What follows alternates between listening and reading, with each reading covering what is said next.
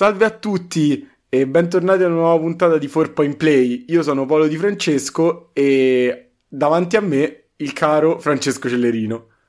Ciao Paolo, che bello finalmente sentire te che presenti una puntata e soprattutto in questo caso mi fa particolarmente piacere che c'è una persona a cui voglio discretamente bene con noi che dopo introdurremo, ma intanto saluto te e sono contento di lasciarti un po' di oneri.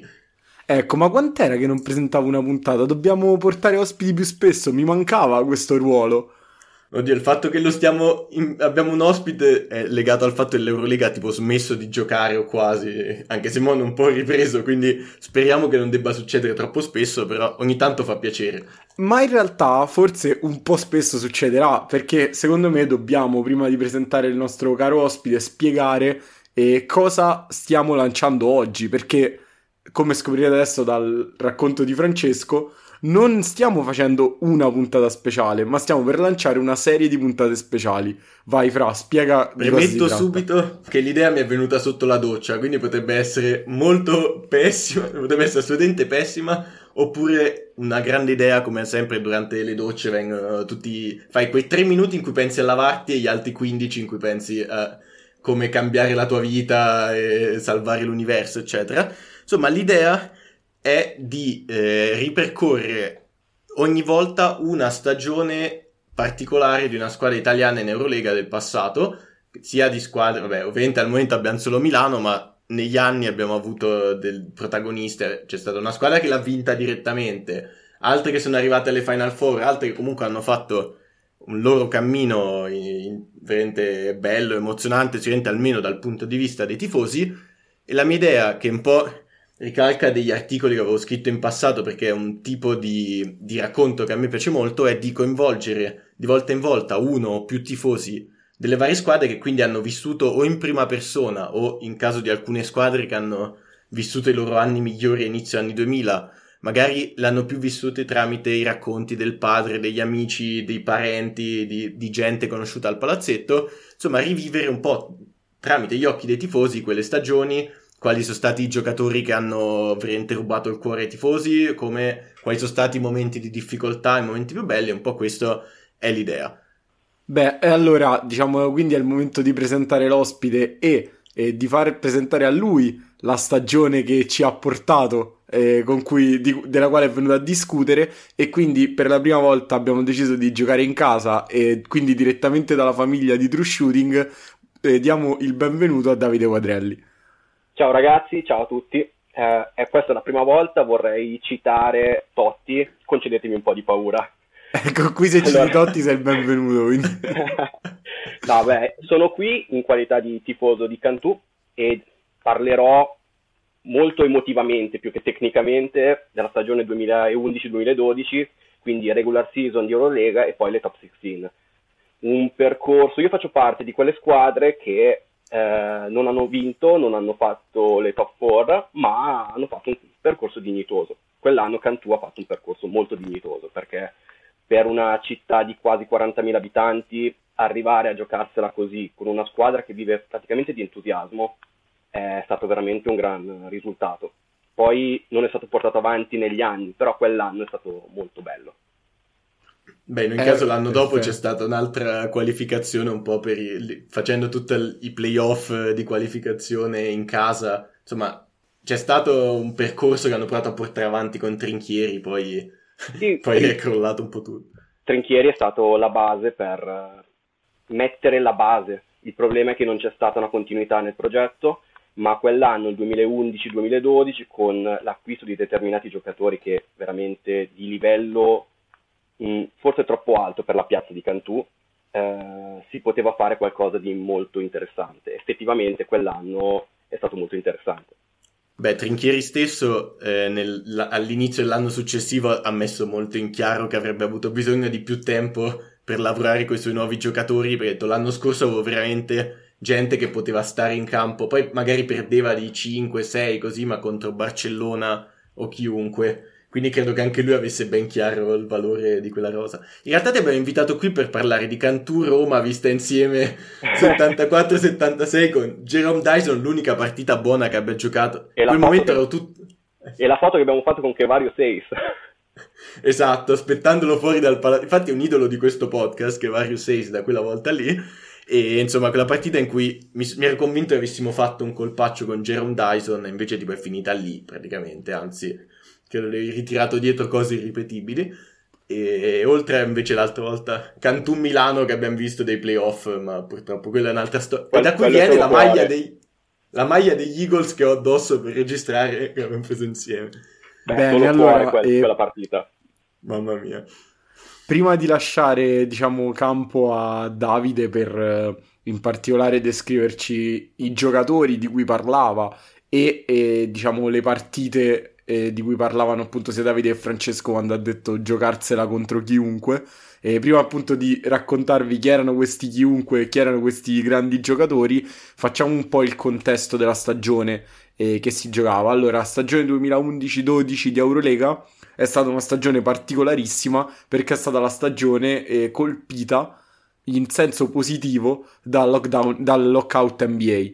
Perché? Io adesso vado in bagno, vado a riempirmi dell'acqua così e trovo ancora Paolo qui che, che nuota in mezzo ai nomi del Esatto, mi sono segnato eh, i nomi, forse tutti, ma se non tutti sicuri migliori eh, che abbiamo visto giocare quell'anno in eh, Eurolega direttamente dall'NBA a. Lubiana c'era Danny Green, allo Zalgiris Ty Lawson, al Nancy Nicola Batum, al Real c'erano Sergi Baga e Kyle Singler, al Partizan c'era Pekovic, al Fener Tabo Sefoloscia, a Milano Gallinari, al Basconia una festa perché c'era Serafin, Reggie Williams e Goran Dragic.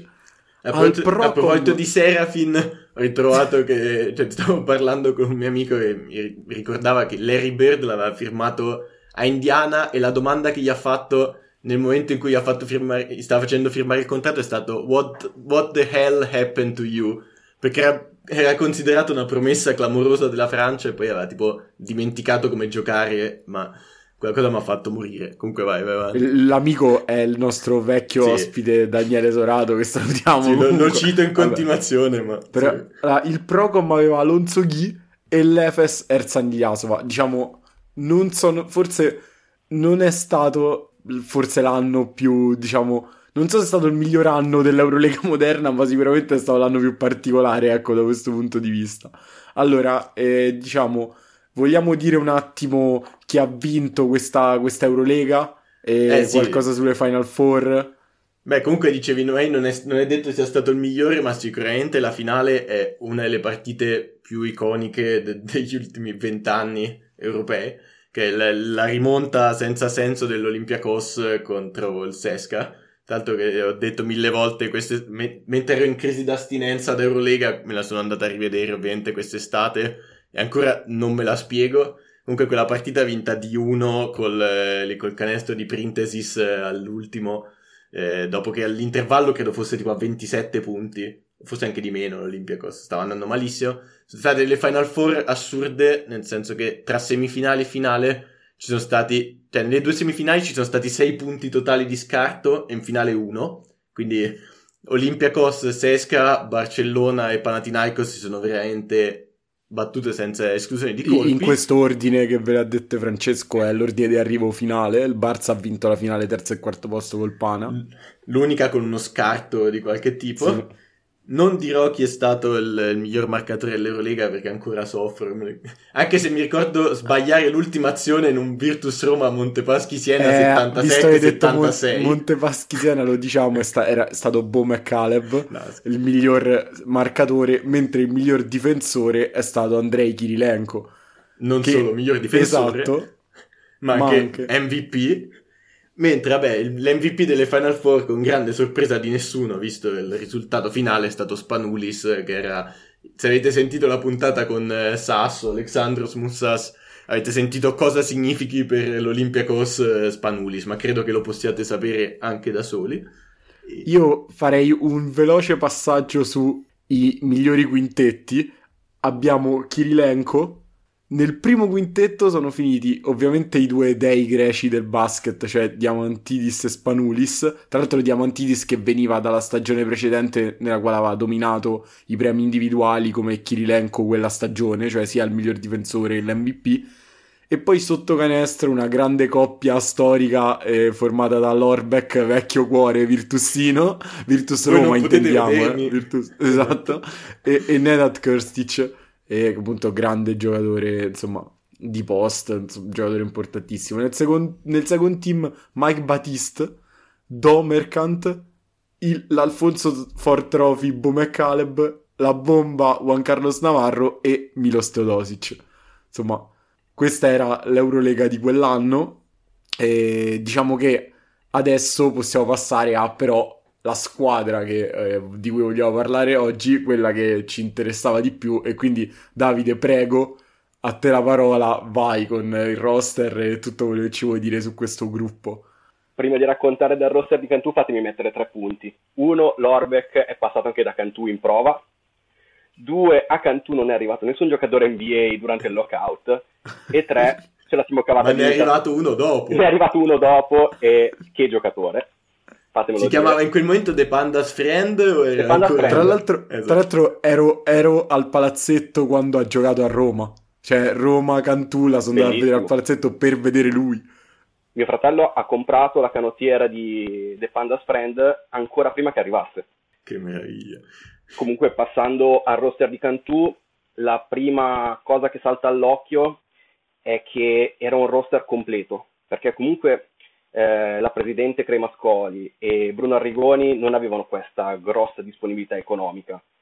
Non, ci, non si potevano comprare giocatori ex NBA o comunque di livello e quell'estate arriva l'unico acquisto serio, che è Basile, però arriva rotto e quindi bisogna aspettarlo è un roster completo perché ha sia playmaking sia solidità sotto il canestro e soprattutto durante la stagione riesce a implementare queste caratteristiche.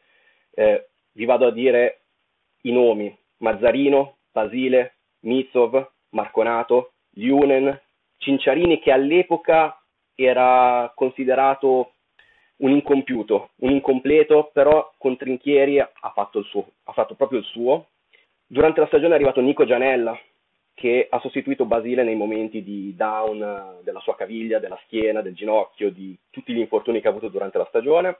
C'era Marco Isvili, c'era il mio amore Marco Shekic, che io ho una passione per le ali grandi, centri che hanno il playmaking nel cuore.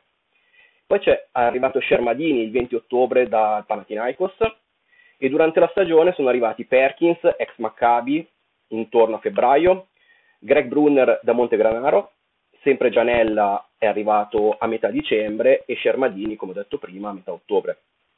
Gli acquisti estivi sono stati Basile, come ho detto prima, eh, David Lighty direttamente da Ohio State, ma a Cantù è stato non una delusione, probabilmente è arrivato troppo presto, perché negli anni dopo è diventato un giocatore vero, a Nanterre prima e alla Svel poi, tanto da diventare due volte MVP delle finali di Pro A e poi due acquisti che passano un po' sotto traccia, cioè Paraciuschi da Riga che il campo non l'ha mai visto e Lele Molin come assistente di Trinchieri dal Real Madrid. Beh, tra l'altro sì. Mazzarino, tutto, la qualità degli highlights che ritrovi delle partite di quell'anno è tipo 3 pixel, ma Mazzarino, vedi, uno di quei pixel è quella, la chierica di la Mazzarino, chierica di Mazzarino. lo riconosci ma... in qualunque momento. Beh, lì. Mazzarino... Se tu vai a Cantù e pare del Cardinale, esatto. solo Mazzarino. Ma Pazzesco. infatti, è, tipo, tutte le volte che penso a Canto di quell'anno è il primo nome, proprio, il car- viene proprio il cardinale prima ancora del cognome, quindi se è arrivato a me, immagino Tra l'altro è uno spoiler rispetto a come è stato il percorso di Cantù quell'anno, ma Mazzarino nei box score non è mai in cima a qualche voce, ma in realtà è uno dei giocatori più importanti.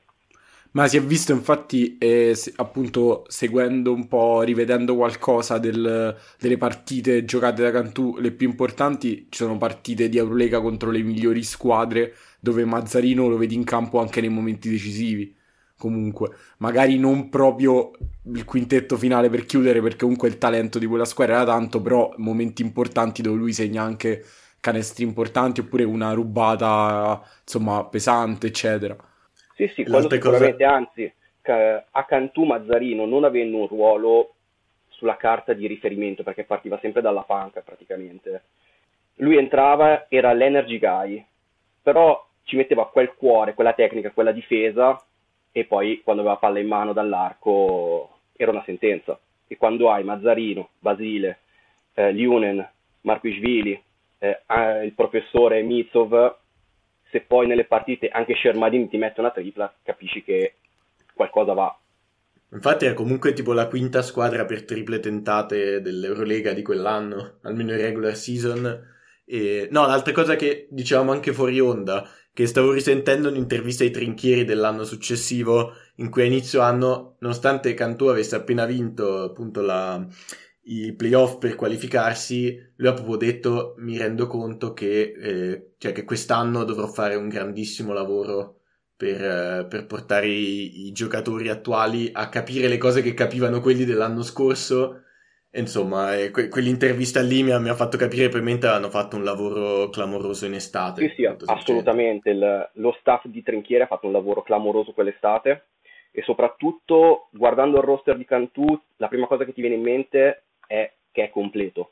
È completo in qualsiasi reparto, ma soprattutto guardando le partite di Cantù il, il playbook di Trinchieri, ma banalmente come usciva anche dalle rimesse, è un basket troppo moderno per l'epoca, perché si sono viste giocate che in NBA magari hai visto 5 anni dopo. Quindi Trinchieri già lì era sul, molto sul pezzo. Beh, Trinchieri comunque lo, adesso tuttora è uno degli allenatori che più riesce a far rendere diciamo i roster che, che si trova tra le mani. Cioè fino ad, negli ultimi anni ogni volta che Trinchieri ha avuto una squadra quella squadra è andata oltre le aspettative diciamo date dal livello medio del roster. Anche se appunto diciamo in questo caso forse si tratta di uno dei migliori roster che ha mai avuto secondo me nella sua eh. carriera da allenatore in Eurolega. Allora posso dirti con certezza che quell'anno Cantù ha avuto il roster più forte più completo degli ultimi 30 anni credo 25 sicuri, 30 anni a star larghi. Gli anni dopo le basi erano state buttate, ma c'è sempre stato qualcosa che non è andato. Poi c'è stato il passaggio a Gerasimenko, dove ci sono stati grandi giocatori. Anche lui, stesso, anche lui stesso, anche lui grandi stesso, giocatori. Anche lui stesso che voleva giocare il derby con Milano. E Recalcati ha detto che non esisteva e che stranamente è finita lì l'esperienza. Sì, è stata un'annata sicuramente divertente.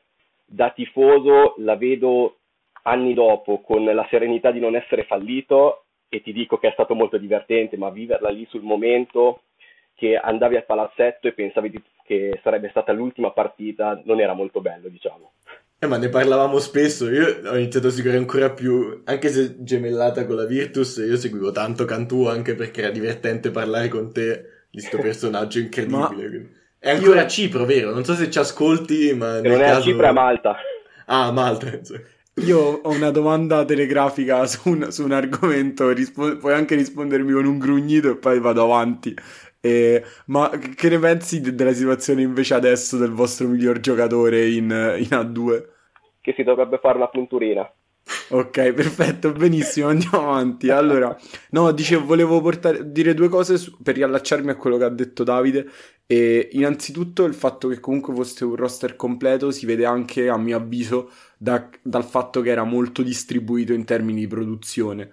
Nel senso c'erano tanti giocatori che sapevano segnare, c'erano 5 giocatori sopra gli 8 punti di media in, in Eurolega, e comunque è, abbastanza, soprattutto per i punteggi di, di quell'anno, che non erano comunque altissimi e poi anche sul fatto che appunto diciamo quello che ha sottolineato sul, sulla capacità di tirare appunto da fuori di vari giocatori del roster diciamo vedendo le partite secondo me per essere il 2011 e 2011-12 era una squadra di tiratori. Cioè nel senso era una squadra che voleva molto tirare da fuori e, e che aveva anche giocatori più interni ad esempio Marco Nato che però il tiro da i 5 metri lo prendeva e, e, quindi appunto una squadra che aveva anche diciamo quasi uno spacing moderno, ovviamente poi moderno fino a un certo punto perché spesso le uscite capitava che fossero uscite per far tirare a, a Mizov Long 2 che insomma è una cosa che adesso non vedi più, però era comunque una squadra che riusciva a aprire il campo avendo molti giocatori e anche molti lunghi, ad esempio appunto Brunner tirava da fuori, Leonen tirava da fuori, Scermadini anche lui aveva il tiro dalla media, cioè insomma era una squadra molto, da questo punto molto moderna e molto, cioè, con delle mani d'oro. Insomma. Con delle mani molto d'oro, anche perché Trinchieri qui ha dimostrato la sua intelligenza tattica e non è uno spoiler su come è andata Cantù quell'anno, però durante le partite tu potevi vedere che batteva la zona facendo uscire il marcatore sul tiratore, passaggio profondo per Scermadini sotto canestro e erano due punti sicuri. Quando la zona si adattava a questo, extra pass e liberava in angolo uno tra Mazzarino, Junen, Mitsov. Quindi i tiratori ti punivano e se volevi punire il tiratore ti punivano sotto canestro. Eh... Sì, voi potete aprire, aprire, degli highlights a caso di quella stagione troverete Scermadini che, che fa questo movimento qua e vola a canestro sempre. Cioè, una cosa assolutamente ripetuta e che funzionava da Dio. Sì, sì, il passaggio profondo sotto canestro, se si guardano gli highlights, ma comunque se si guardano le partite, eh, succedeva una decina di volte a partita e quella decina di volte produceva 20 punti. Sì, sì, erano sia appunto questa, questo pericolo costante dei giocatori sull'arco permetteva appunto a giocatori come Scermadini eh, di avere uno spazio sotto canestro che era letale, diciamo, da, da concedere a, appunto a giocatori del genere. Quello sicuramente, e tra l'altro Trinchieri è stato molto intelligente sotto questo punto di vista perché eh, durante la partita ti metteva anche le due torri, quindi ti capitava di trovare Marconato e Scermadini il difensore Pazzesco. cosa faceva? Andava a raddoppiare Shermadini sotto canestro, lasciava Marconato dalla media. Se lasciava Marconato dalla media, il tiro lo metteva.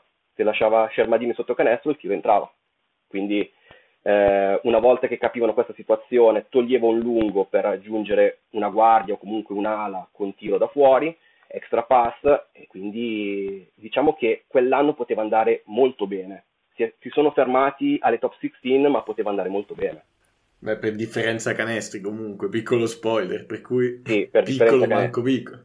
Io direi comunque, andiamo che... allora eh. col percorso del, de, appunto di, quest, di, questa Cantù, dai, de, passiamo attraverso le partite che diciamo ti ricordi con più, insomma, ti ricordi meglio oppure che ti sono piaciute di più, de, delle quali vuoi parlare, insomma, sulle quali vuoi spendere più tempo. Vai libero. Allora, innanzitutto se dobbiamo parlare di una partita della regular season direi che la partita è stata quella con l'Olympiacos al Paladesio, con Shermadini che sbaglia il libero, anzi mette il primo libero, poi sbaglia esatto. il secondo libero e ricordo che il telecronista di Sport Italia diceva è inutile esultare troppo presto. Contropiede, sì. Kai Lines la sta appoggiando al tabellone e arriva Shermadini che non ho mai visto correre così. Esatto. E, e lo stoppa. Lo Pazzesco. stoppa con una semplicità pazzesca. Pazz- ho rivisto gli highlights di quella partita, ho risultato da solo, da solo in camera. Cioè, pazzesco. Ma più che altro io sapevo, cioè, se non avessi saputo già il risultato, avrei proprio guardato il video dicendo, vabbè, non lo prende mai. Invece, ha fatto sto scatto, è entrato in lui il LeBron di, di gara 7 con i Warriors, non lo so. E poi Kai Lines con quel fisico ha 24 anni. Mamma pazzesco, incredibile. Tra l'altro, altro che è arrivato in Europa con Trinchieri a Veroli. Un altro nome a caso che, che Trinchieri è sì, valorizzato. Con la, con la storia del, del, fast food. Esatto, è andato a convincerlo al fast food, che meraviglia. No, comunque il percorso di Cantù è stato un grandissimo percorso durante la regular season, chiuso con un record di 5-5, quindi terzo posto e qualificato per il top 16. È andata meglio nel girone d'andata rispetto al girone di ritorno, ma questo era prevedibile, perché comunque esordio a, esordio a Cantù al Paladese contro Nancy, il Nancy di Nicola Batum e li batte di 11 punti. 11 punti dove il top scorer è Cinciarini, quindi è il nome che ti salta all'occhio. Poi, l'ultimo nome che avrei detto, insomma, se non, se non l'avessi detto tu. La settimana dopo vanno a giocare a Vittoria col Cagliari Boral e che giusto per fare due nomi aveva Bielizza, Goran Dragic, Teletovic, Ortel, Serafin, Pauribas, San Emeterio, Prigioni. Tutti e due i Bielizza aveva tra l'altro. se la giocano fino all'ultimo e perdono i 12 punti. Comunque già lì do- bisognava capire che c'era qualcosa che poteva andare. Poi c'è la famosa partita con Bilbao vinta di 10 punti in casa al Paladesio dove Scermadini domina il pitturato e si verifica quella situazione con il, il passaggio profondo sotto canestro che la difesa non legge mai. Hanno fatto zona 3-2, zona 2-3, marcatura uomo e Scermadini era sempre sotto. Soprattutto Scermadini era un mago del non prendere penalità, mai. Quindi l'andata, poi c'è stata la partita con, con l'Olympiacos eh, della stoppata di Scermadini, e anche lì tu dici chi può essere il, uh, il top scorer nel box score? Basile? No. Mazzarino? No. Sono stati Liunen e Marconato. Comunque Marconato partita... benissimo quella partita, incredibile. Molto bene. Mi pare avesse fatto tipo 6 su 7 da, dalla media, se non sbaglio. Ma veramente è stato eccezionale. La difesa non, non ha trovato una risposta a Marconato. Forse, tra l'altro, c'è da dire anche una cosa: Marco Leto era troppo alto per Kyle Heinz. Cioè, semplicemente era troppo alto per Kyle Heinz. Dato fare i miracoli, ok, però oltre un tot. Però parliamo anche di uno che va superato i 30 anni, che va perso, cioè che il meglio l'aveva già dato. Era arrivato a Cantù e io ricordo cosa scrivevano sui giornali che eh, era un giocatore finito, era venuto qua a prendersi lo stipendio praticamente, a divertirsi, e invece da gran professionista ha trascinato insieme a Basile, insieme a Mazzarino, insieme a Perkins, quando è arrivato Perkins, che è arrivato in condizioni pietose e lo staff di Cantù l'ha rimesso in piedi, e tra l'altro... Cioè tipo al... Paolo adesso. Paolo sì, adesso ingessato. Esatto, sì. no, vabbè, tipo, no, comunque Perkins in, in Eurolega fa tipo eh, 15 rimbalzi, 11 assist in due partite, pazzesco. Pazzesco. Io ho assistito al palazzetto all'esordio di Perkins e non credevo fosse ancora un giocatore di basket. E invece eh, fosse arrivato un mese prima, perché lui è arrivato il 15 febbraio, fosse arrivato un mese prima, probabilmente alle top 16 te la sarebbe giocata meglio perché le ultime due partite ha letteralmente dominato. Sì, sì, sì, Tra l'altro su quello che hai detto di Basile Marconato, anche lì sempre Trinchieri durante il top 16 ha, ha, messo l'attenzione sul fatto che fossero fondamentali proprio Marconato e Basile in una squadra del genere, insomma due leader veterani così. La grande esperienza, la grande esperienza e poi, eh, spo- cioè spoiler, un, uh, un assist a Sport Italia, grande Gandini nella telecronaca con Bilbao perché su quella rimessa con Basile che tira da tre e Basile tira da tre è stata la frase più detta a Cantù quell'anno. Non ho problemi a crederci, vista quella, Tra l'altro partita. La, partita, la partita non era neanche finita perché sulla tripla di Basile c'era già l'azione di, di, Bilbao che poteva andare per il campo, ha, ha, deciso di tirare dalla rimessa praticamente. E Beh, così. Se non sbaglio, quando eh, Cantù aveva due secondi sulla rimessa, quindi credo avessero qualche decimo ormai avanzato. Avevano un secondo e qualcosa, però sono riusciti a rovinare anche quel secondo e qualcosa, fortunatamente. Eh. Poi, tra l'altro dicevo... Bilbao di Yanis Blooms, che non pensavo fosse ancora vivo, infatti l'anno scorso a Reggio Emilia, diciamo, pur, purtroppo per loro si è, si è presentato in condizioni eh. Non condizioni, no, cioè si è, nessuna, nessuna condizione. Beh, poi per certificare la bontà del progetto di Cantù vai in casa del Fenerbahce di Rocco Ukic e la perdi di due punti all'overtime. Cuore Virtus, basta. Dove qui eh, Mazzarino è stato il leader dalla panchina, è entrato lui, Basile, eh, Mitsov che ha distribuito non so quanti assist, credo sette in quella partita, e poi sotto canestro a prendere rimbalzi Scermadini, Liunen e Mitsov ancora. Mitsov quell'anno ha scoperto di essere il professore. Tra l'altro una, una, cosa sul... visto che hai parlato di quel Fenner, diciamo una cosa, si è ritirato oggi o ieri, vabbè, non, quando uscirà la puntata non so che, quanti giorni saranno passati, comunque Gasper Widmar, che era in quel Fenerbahce lì, tra l'altro, incredibile. Ah, Jamie Lannister, dicevi. Esatto, Jamie Lannister. esatto, c'era pure la mano d'oro praticamente, nel senso, vista la sensibilità con cui ha d'oro, non nel senso eccezionale, nel senso di metallo e non di, di carne, però... Avevo un tweet. Poi, com- come dicevo prima, la, il girone d'andata va molto bene, impressiona e la, cosa, la naturale conseguenza è una leggera flessione nel girone di ritorno a Nancy vai a giocartela e perdi di un punto. E ci sta perché comunque Nancy in quel momento non era la squadra da battere del girone, era poco sopra Cantù come qualità. Vai col Caia Laboral e vai a vincere.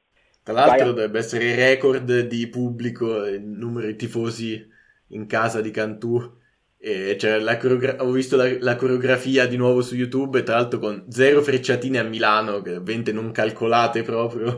C'era gigantesco Milano is fashion, Cantu is devotion. Guarda, io sono molto moderato sotto questo punto di vista, però quegli anni l'ho vissuta come devotion e poi con gli anni poi è passata un pochino. Diciamo che adesso sono un po' più distaccato nel tifo, però quell'anno, quando c'era l'Eurolega, non esisteva nient'altro cioè a Cantù soprattutto non esisteva nient'altro. Poi e tanto chi ha fatto la giocata decisiva in quella partita, sempre sul contropiede finale di Bielizza, dopo che Teletovic l'aveva riaperta, ha dato Cinciarini dal nulla a rubare la palla a Bielizza che vola per terra.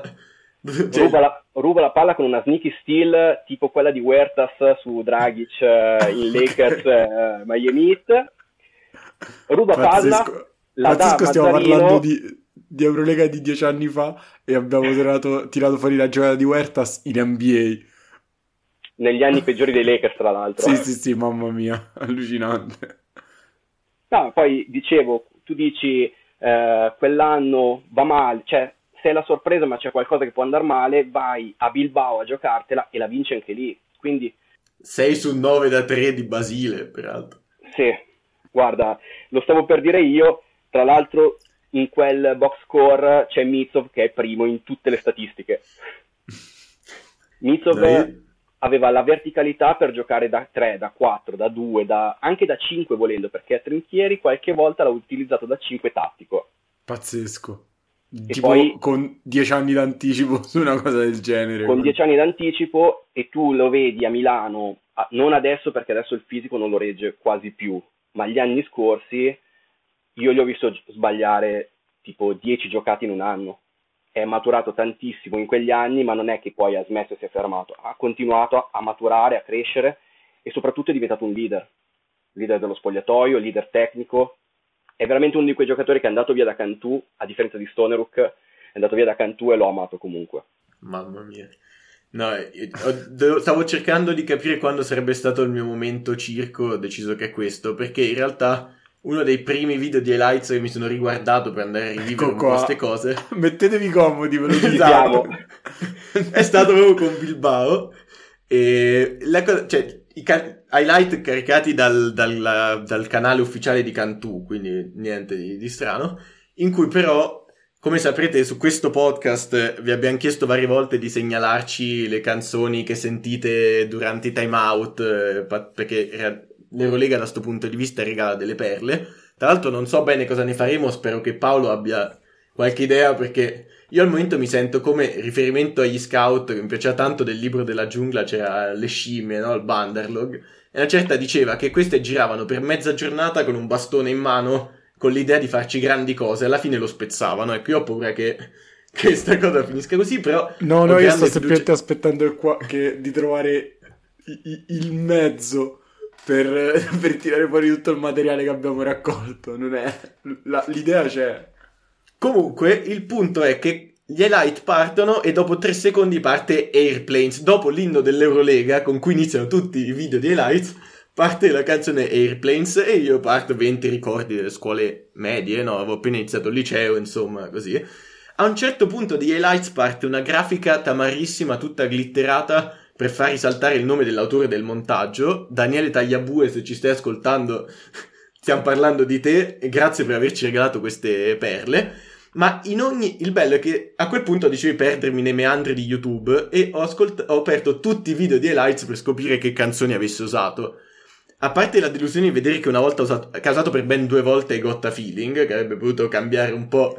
Così, le, le cose meravigliose sono state Rise Up, che mi ha ricordato veramente lì ero penso in prima media ho, sì in prima media ho sentita per la prima volta poi Go West dei Pet Shop Boys contro Nancy The Final Countdown chiaramente contro Pazzesco. il Barcellona Song 2 dei Blur contro il Maccabi poi c'è eh, Narcotic contro l'Olympiacos e poi un po' di altra roba tipo Hearts on Fire, Remember the Name, eh, In the Shadows dei Erasmus It Takes a Fool to Remain Sane e The Zone presa direttamente da, anche dalle colonne sonore dei videogiochi di basket. Io veramente penso di aver perso quello doveva essere pochi minuti in cui volevo rivedermi qualche azione per rinfrescarmi la memoria, ho perso mezzo pomeriggio sulle canzoni. E tra l'altro in ogni video cambiava la, la grafica del, del, suo nome. Cioè, in alcune c'era questa cosa tutta glitterata che tanto ti distraeva completamente dall'azione. In altre c'erano delle dissolvenze in verticale rosse. Altre volte appariva tipo macchina da scriversi. Ci sei impegnato, quindi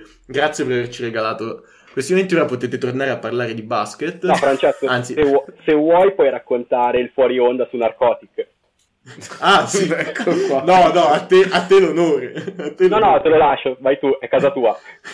Eh, ho, detto, ho scritto a eh, loro che, che, avevo trovato sta, che sta cosa mi stava rubando pente il mio pomeriggio. Ho parlato di narcotic e Davide ha candidamente ammesso di aver cercato chi fosse sto narcotic giocatore slavo di Eurolega e ha capito dopo. Perché eh, capito Davide pensava perché Davide pensava che noi fossimo persone serie e che un gruppo per preparare una puntata dove parliamo di Eurolega noi parlassimo di basket. E in realtà assolutamente no. No, eh, parlando di basket, l'unica cosa che voglio aggiungere, ma in realtà è sulla stagione attuale, che c'è il Maccabi che ha appena firmato proprio da Bilbao Kyrie Thomas, e mentre adesso c'è ancora la grande leggenda dei Bucks Damien Inglis, una delle, delle scelte al draft peggiori degli ultimi anni, e il mini Mamba Gaudelock, che, che si è ripreso dopo anni di cadaverici, insomma. Ecco, a proposito di, di Maccabi e una curiosità che tiro fuori prima di lasciare Davide andare avanti con le top 16 e il Maccabi quell'anno annoverava al roster John Shire se questo nome non vi suona familiare eh, probabilmente vi suonerà più familiare il nome di Coach K Mike Krzyzewski cioè lo storico allenatore di Duke e del Team USA ok Mike Krzyzewski quest'anno ha deciso di smettere di allenare insomma anche perché è ben oltre i 70 anni, e, e ha lasciato il posto a proprio Josh Shire sulla panchina di Duke, e diciamo in questo anno che è ancora un anno di affiancamento, però dall'anno prossimo il vero head coach sarà Josh Shire che quell'anno giocava al Maccabi e ha giocato contro Cantù proprio alle top 16. Confermo, confermo tutto. E tra l'altro per finire il racconto della regular season siamo andati a prendere la rullata in casa dell'Olympiacos, che però, vabbè, quella te la devi prendere. Hanno vinto l'Eurolega. Hanno vinto l'Eurolega. Cioè, e usciva dalla banca comunque... gente come, scusa, usciva dalla banca gente come, cioè, Printesis, Papa Nicolau, Lucas, Heinz, Esilo, quindi insomma ci stava a prendere la rullata.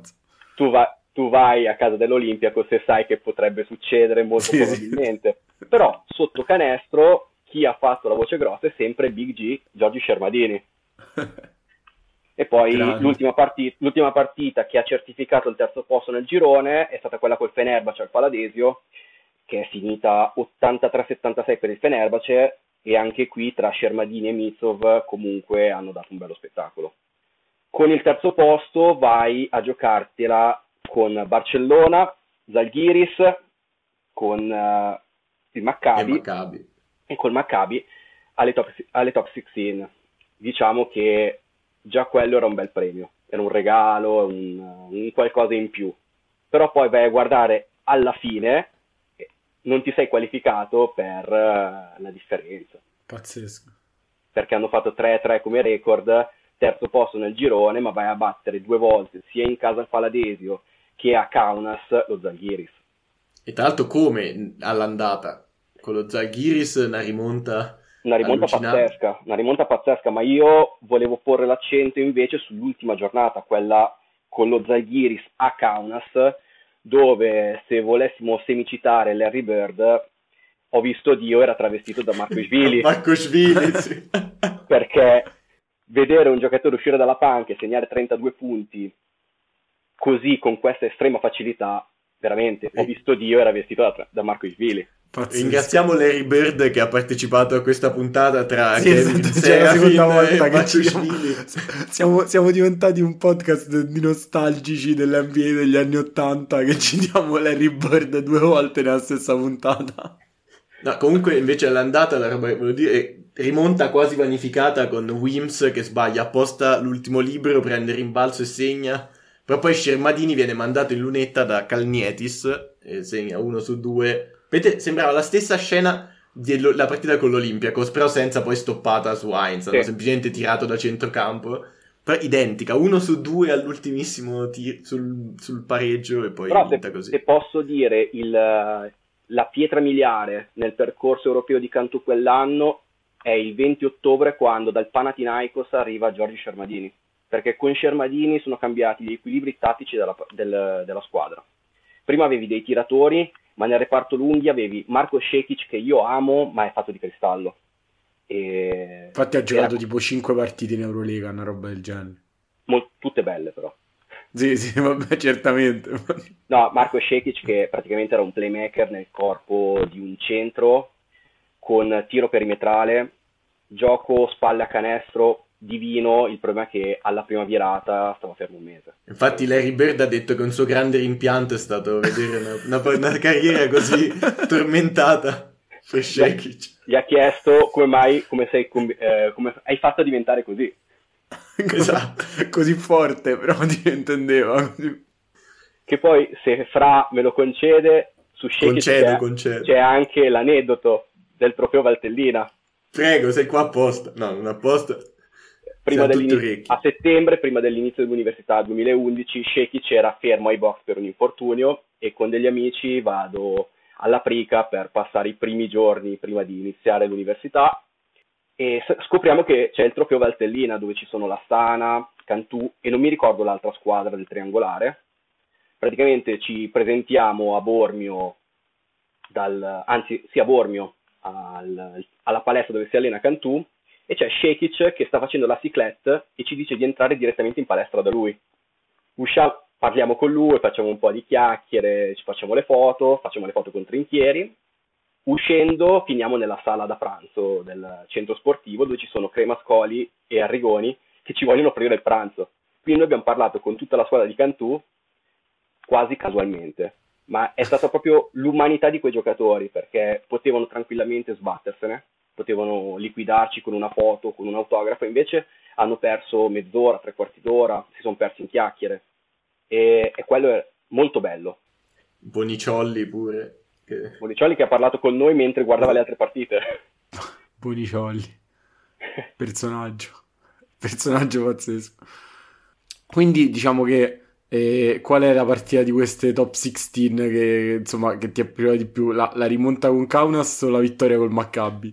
Di cui non abbiamo ancora parlato, in realtà ci deve arrivare, credo. Eh sì, per questo and- era il mio gancio fare... sneaky.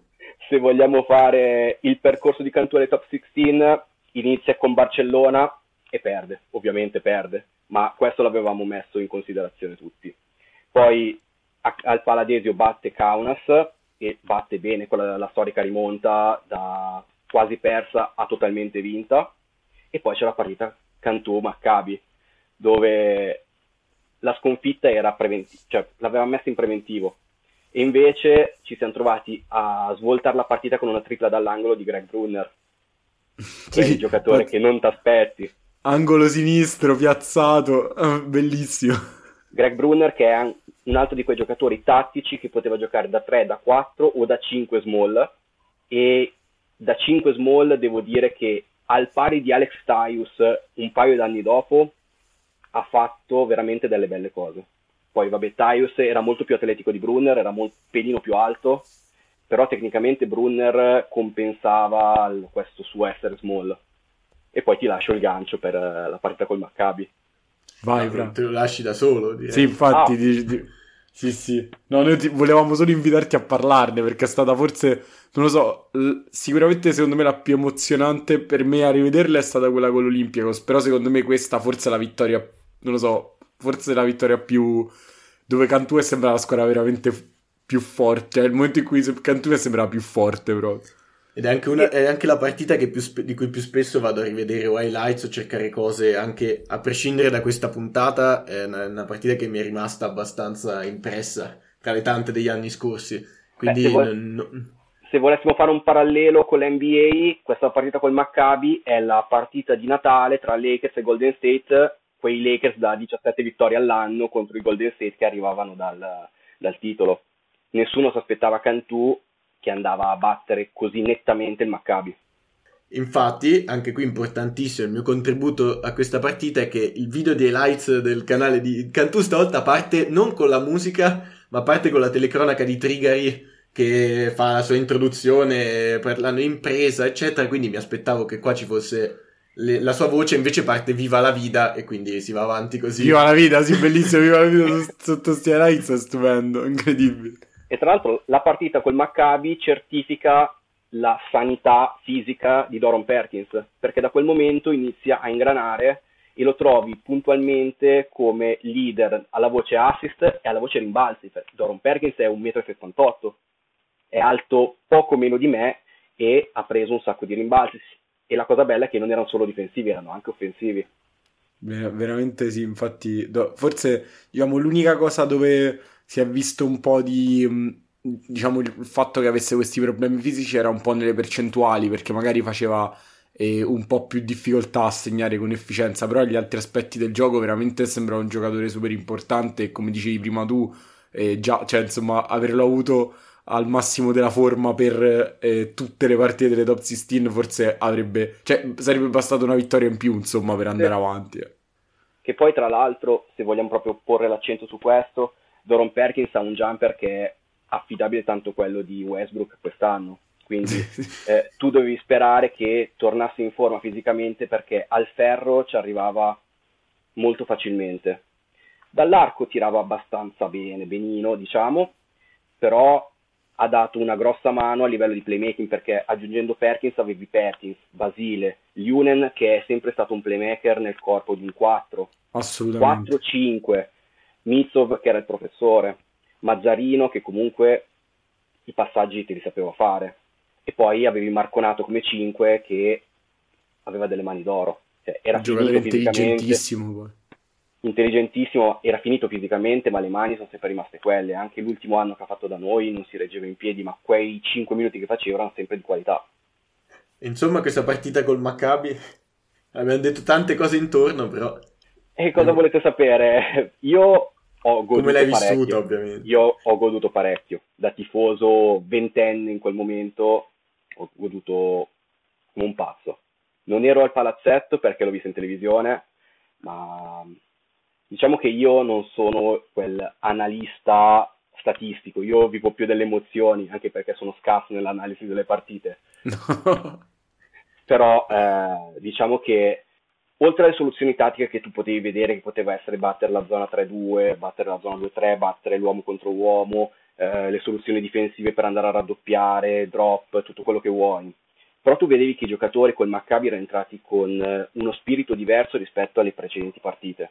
Era lo stesso spirito che avevano usato al Paladesio quando hanno battuto l'Olympiacos, però con l'Olympiacos c'è stata quell'adrenalina della stoppata alla fine che ti fa dimenticare tutto quello che è successo prima mentre col Maccabi è stata una partita totalmente do- eh, dominata.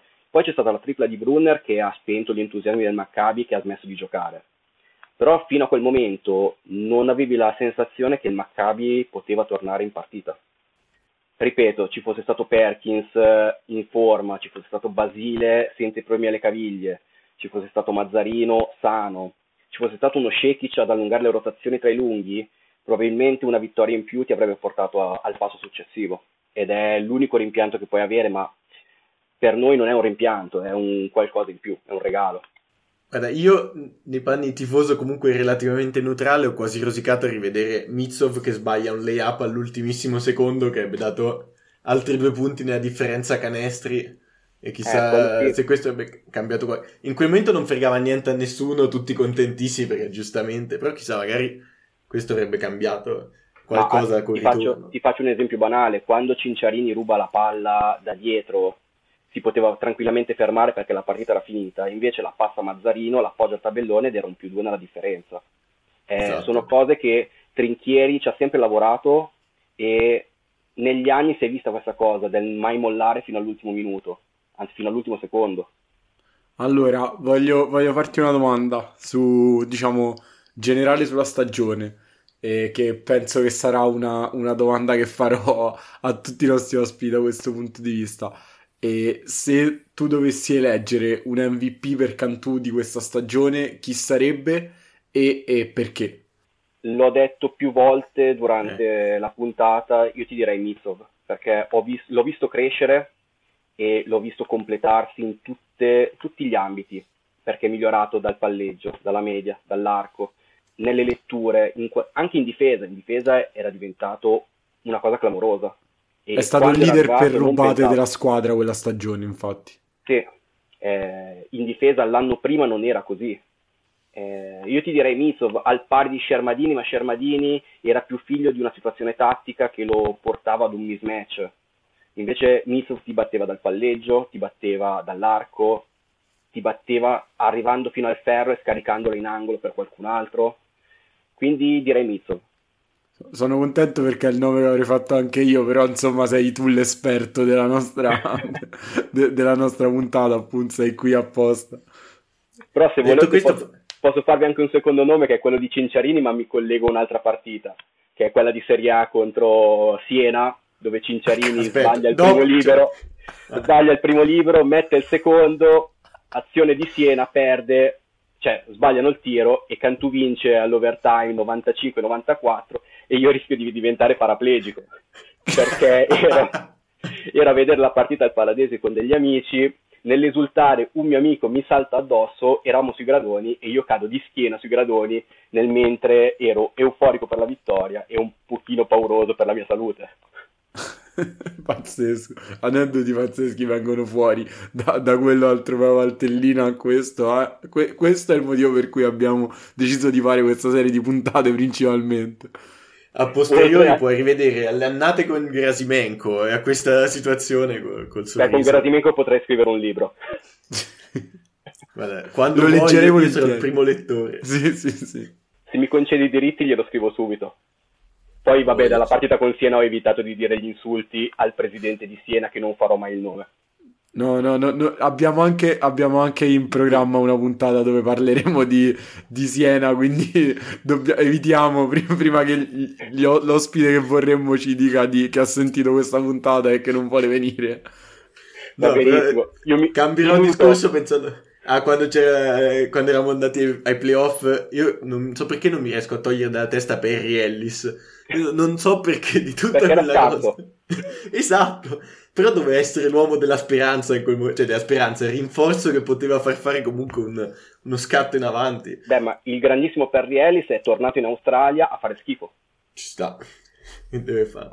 No, ma invece, vai, facciamo finta che non sia, mai esistito, non sia mai esistito il terzo quarto al ritorno col Maccabi in cui Cantù purtroppo segna solo 5 punti dopo aver chiuso, mi pare, in vantaggio la prima metà di partita e magari sarebbe valso le, le top 16. Eh sì, le top 16. Poi la fase successiva, però c'è ancora una partita da giocare. Prima della quale c'è proprio quell'intervista che ho citato prima di Trinchieri in cui dice quanto siano importanti per lui Basile e Marconato. L'altra cosa che dice quando gli chiedono come battere una difesa che tiene gli avversari tendenzialmente a meno di 64 punti di media, dice prima di voler giocare in 6, ma che il regolamento probabilmente non glielo consentirà, e, e, poi dopo di voler muovere la loro difesa in modo da far vedere il campo in modo più largo ai propri giocatori. Insomma, cercare...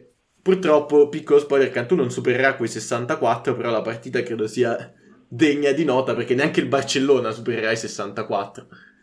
No, esattamente, non supererà i 64, però è molto evidente l'idea di gioco di Trinchieri. Quando in, in conferenza dice che vuole muovere i giocatori io ho visto azioni con tre extra pass per muovere la difesa, muovere la difesa, muovere la difesa e portare sempre la solita soluzione, un tiratore nell'angolo, un tiratore nell'altro angolo, un possibile pick and roll centrale e un lungo sotto canestro.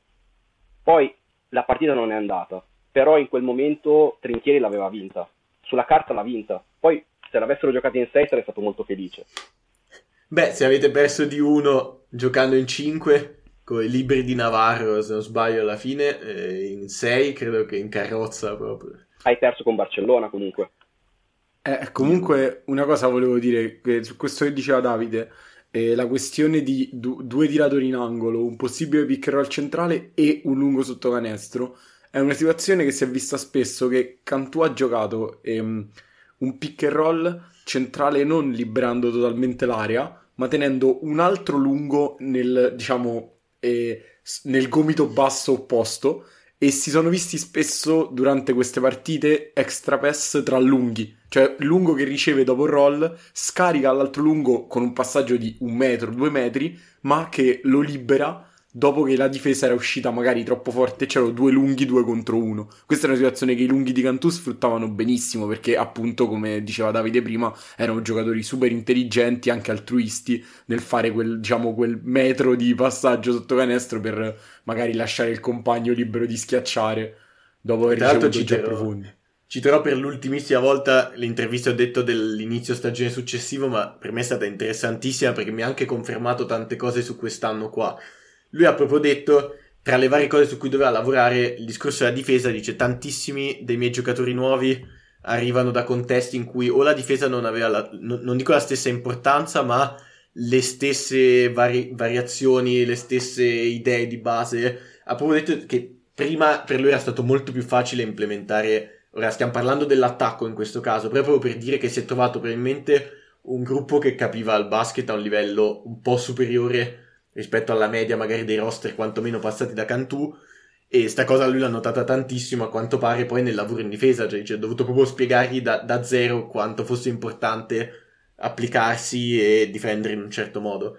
Beh, la fortuna di ah. Trinchieri è stata quella di avere in mano degli uomini molto intelligenti, sia cestisticamente ma anche umanamente, che si mettevano sempre a disposizione del compagno e tutte queste cose tu le vedevi a occhio, perché puoi star lì ad, ad analizzare la partita nel dettaglio, ma a occhio tu vedi che il raddoppio, l'aiuto al compagno non era una situazione studiata in allenamento, ma era proprio una sensazione del giocatore intelligente che dice bisogna andare lì. E soprattutto puoi fare questo tipo di gioco, come diceva Paolo, del lungo che gioca l'extra pass per un altro lungo o che libera il lungo sotto canestro solo se hai dei lunghi con delle mani d'oro. Ma d'oro nel senso d'oro in questo caso non nel senso come eh, Gasper no, Wittmar che dicevamo prima. Esattamente. cioè, sì. No, assolutamente delle mani d'oro e poi diciamo quelle letture di cui tu parlavi in difesa, cioè capire che in quel momento c'è da fare quel raddoppio là u- uguale spostato anche in attacco. Sì. Cioè capire che in quel momento il difensore si trova in quella posizione e io se scarico a quel compagno sarà talmente in difficoltà che Cermadini appoggerà da solo da sotto, Marconato schiaccerà senza nemmeno saltare, e, oppure Lunen troverà quel tiro da tre dall'angolo libero. Ma tra l'altro giocando un gioco a due tra lunghi che ti impegna gli altri lunghi, tu nell'angolo hai Marco Svili che era uno dei migliori nei tagli, quindi il lungo poteva scaricare sul taglio e Marco Svili era sotto canestro per appoggiarla banalmente al, al tabellone, oppure Marco Svili prendeva palla e la girava dall'altra parte in angolo con Mitsov. Era un bel rebus per le difese avversarie. Sì, infatti sì, mi ero proprio segnato tra i miei appunti questa cosa del gioco un po' alto-basso di Marcoshvili e Scermadini e in generale le situazioni che hai citato prima di Scermadini al ferro che facevano i buchi. Cioè voi guardate, aprite un qualunque video di highlights, guardate quattro azioni, una delle quattro è sicuramente quella giocata. Sì, sì, sì, assolutamente. Sher- il, il playbook di Trinchieri era molto fisso, base, però era diffic- difficile da arginare. Poi quando hai il dio Giorgiano che ti mette 32 punti con Barcellona. No, ma poi tra l'altro no, anche un playbook... Scusate. Anche... Eh?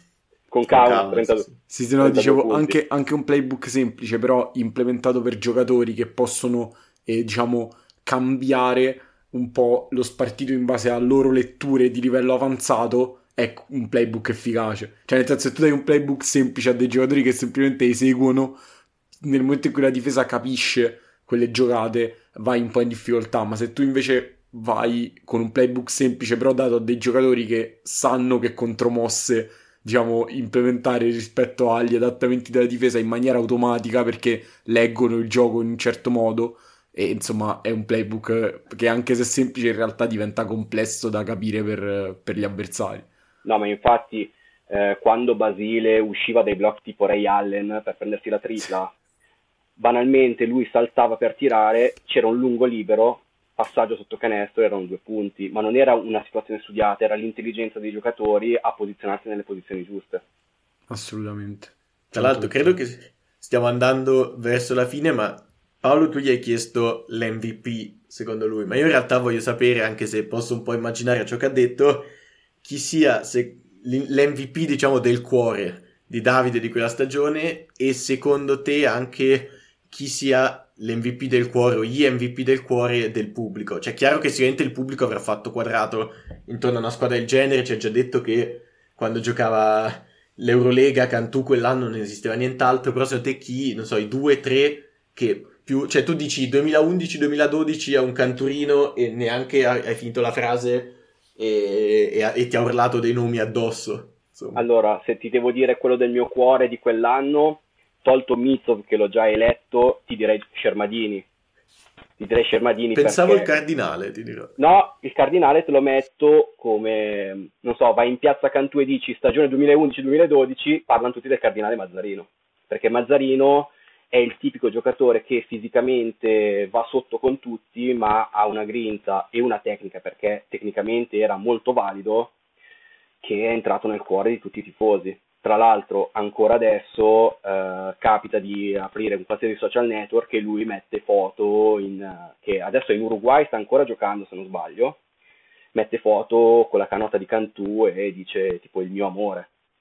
E queste cose non contano per i canturini, quindi... Per niente.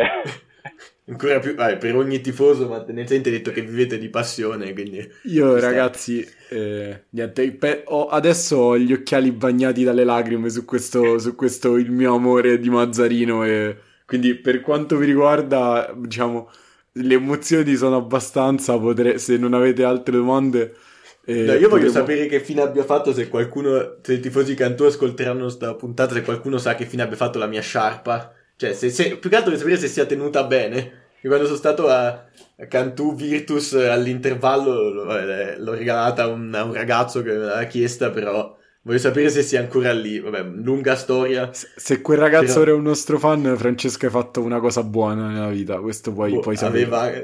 Sì, diciamo che mi, mi sembrava carino. Beh, la cosa bella è che io e Fra abbiamo visto la partita quasi abbracciati, io vestito da Cantù e lui vestito da Virtus.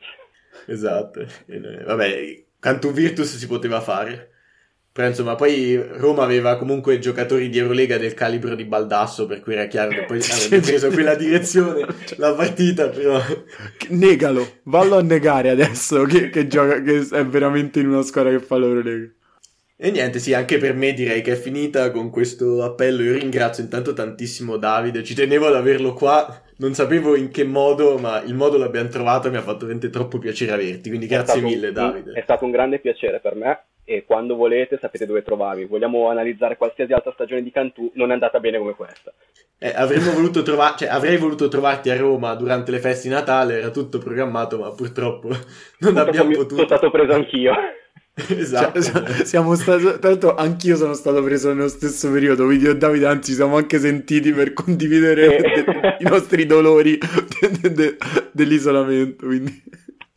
Va bene, allora quindi... Beh, vi ringrazio. Grazie a te Davide, grazie Francesco, insomma, come sempre, e diciamo, sfrutto il mio ultimo privilegio da, da presentatore per chiudere la puntata e salutare tutti i nostri ascoltatori. Ciao a tutti. Ciao, ciao a tutti. Ciao, ciao, ciao.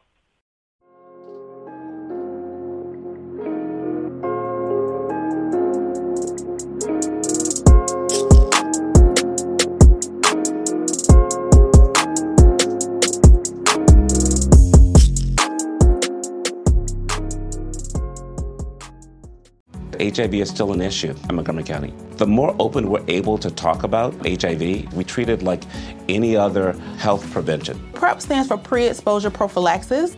People who are not HIV positive who may be at high risk for contracting the disease. This is a good choice for you. It's just a way for you to sort of take control and say, I'm going to do this to protect myself. Do it for them, do it for you, Montgomery County. Learn more about PrEP, the HIV prevention medication. Visit doitforumc.org. Um, who are you? I'm you from the future. What do you want? I want to tell you about Dave. Dave has your future money. Spend it on whatever you need. With extra cash from Dave, you can get up to 500 bucks instantly with no interest and no credit check. Download the Dave app from the App Store right now. That's D A V E. Sign up for an extra cash account and get up to $500 instantly. For terms and conditions, go to dave.com/legal. Instant transfer fees apply. Banking provided by Evolve. Member FDIC.